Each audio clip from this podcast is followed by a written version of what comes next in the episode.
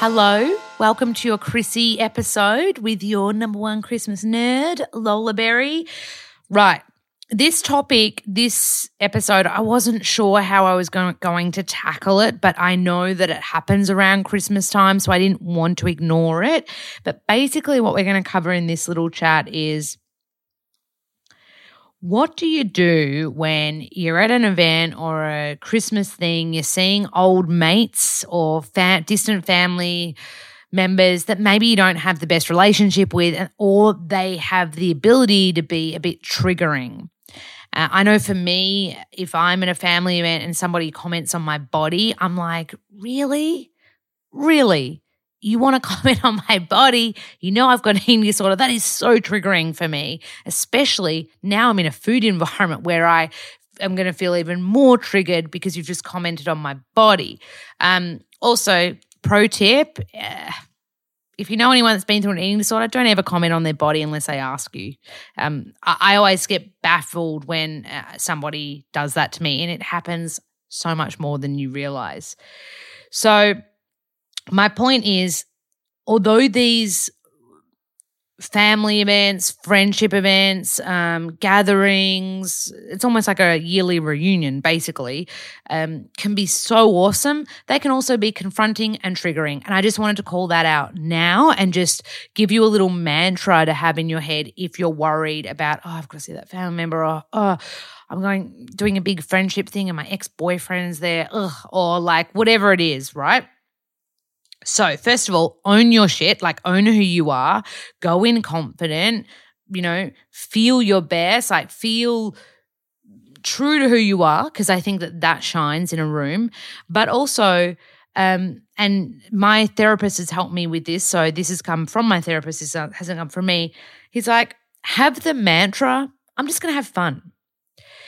He said, some family members, some friends, you're not going to have massively deep connections with because as my therapist said, they haven't necessarily done the work. Like anybody that's listening that is pro mental health will know that like if you're doing mental health work and and seeing a therapist or a counselor or a healer of some kind, you often have to sit in the shit. You have to sit in that feeling of being uncomfortable. Now, 90% of people, I would say, don't like that feeling. 100% people don't like that feeling of being confronted by their own demons, right?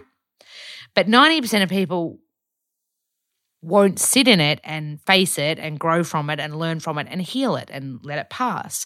Most people will uh, self medicate with food, sex, booze, buying something, uh, doing something, could be scrolling the gram, for goodness sakes. Um, but they'll use escapism, basically. And that's fine. I did that up until I was, oh, 30, maybe more. That was my 100% my go, even maybe more. I'm 35 now, so I've only been with my therapist consistently for three years. So I would say up until, yeah, 32, um, I would turn to food or mainly food. And that would be how I would, anytime an uncomfortable feeling came up, I'd be like, oh, don't want to feel that, pop it down.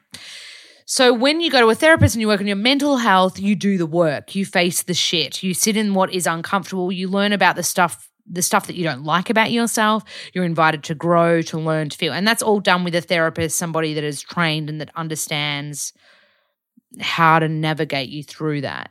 But because a lot of people don't do that, and there's nothing wrong with that, therapy is not everybody's cup of tea. I get that. I totally get that. But when you go to a function where a lot of people or some people don't believe in therapy or um, have unresolved shit, most humans do, not everyone, totally not everyone. Uh, and and even re- I'm reading Matthew McConaughey's book Green Lights at the moment. I'm like, that guy has got his shit together. That guy is so clear, and you'll meet people like that. They'll just be clear, and you don't necessarily. I'm not saying people need to have gone to a therapist to have done the work, but usually. When I say have done the work on themselves, I kind of mean like face their demons, learned from them, made a choice, grown, and, and it's that kind of like fork in the road kind of moment. Now, when you go to a, I'm totally digressing, but it's all for reason. When you go to a family function or a big social outing with your friends, not everybody will have sat in the shit, faced their demons, uh, sat in the discomfort. We call it in yoga um, shakshin, to stand in the fire and bear witness as opposed to reacting.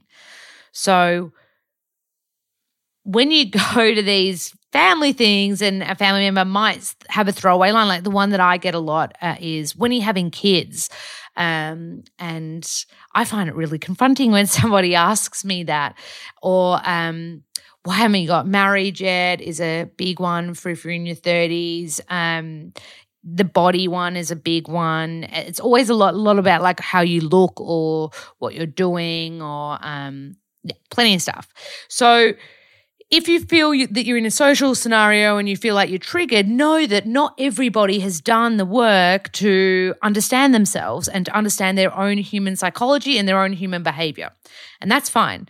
But as a result, they'll say dumb things like, Why haven't you had a kid yet?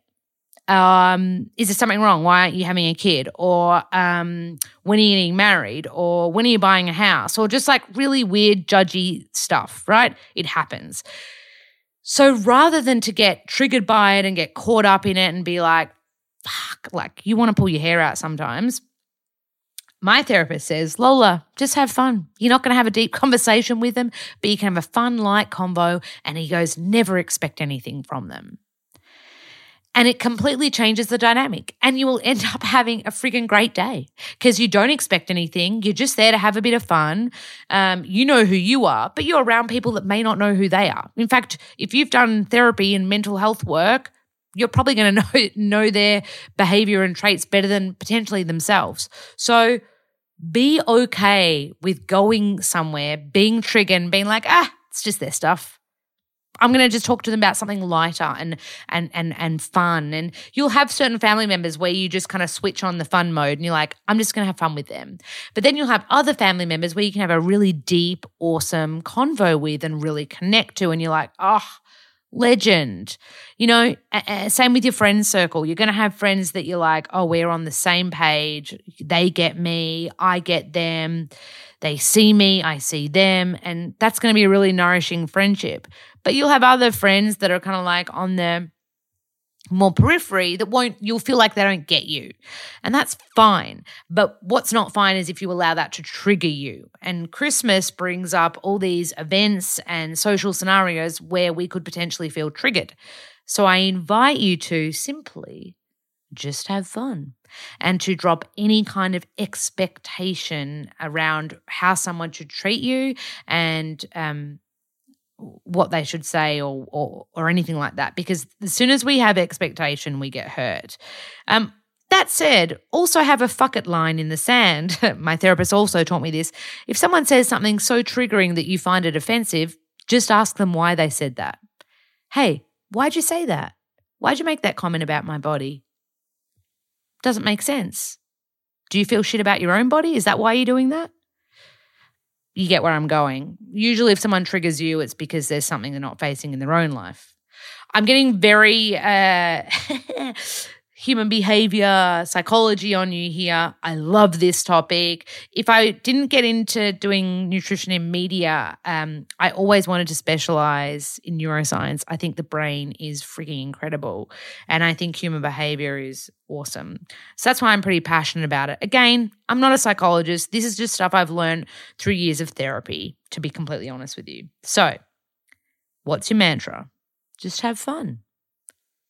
Remember, no expectations. You will not be disappointed.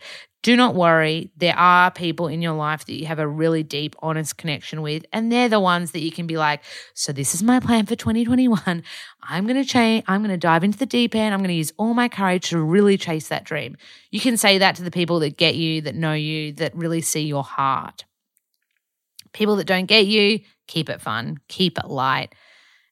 Christmas is a time for fun after all. I hope that shed some light for you. I feel like I got a bit passionate around the mental health stuff, but I'm so pro having a therapist. And I think if anybody wants like a superpower, it is to have a therapist and you become more successful as a result because you understand how to I don't know what the word is. I wanted to say like moderate yourself. That's not the right word, but you can you can see yourself so much uh, more clearly that when you're kind of like feeling triggered, you can be like, oh, I'm feeling triggered. I'm just going to reset myself by going outside or by doing some yoga or by getting out of this situation or by standing up for myself, whatever it is, as opposed to when you're in it and you feel triggered, you then can sometimes react. And that's what we're trying to avoid. We're trying to avoid that overreaction and bring it back to hang on. I know who I am. I know what I what I what matters to me. I know what my values are. I got this, you know? And you do have this. Remember that. Have your own back always.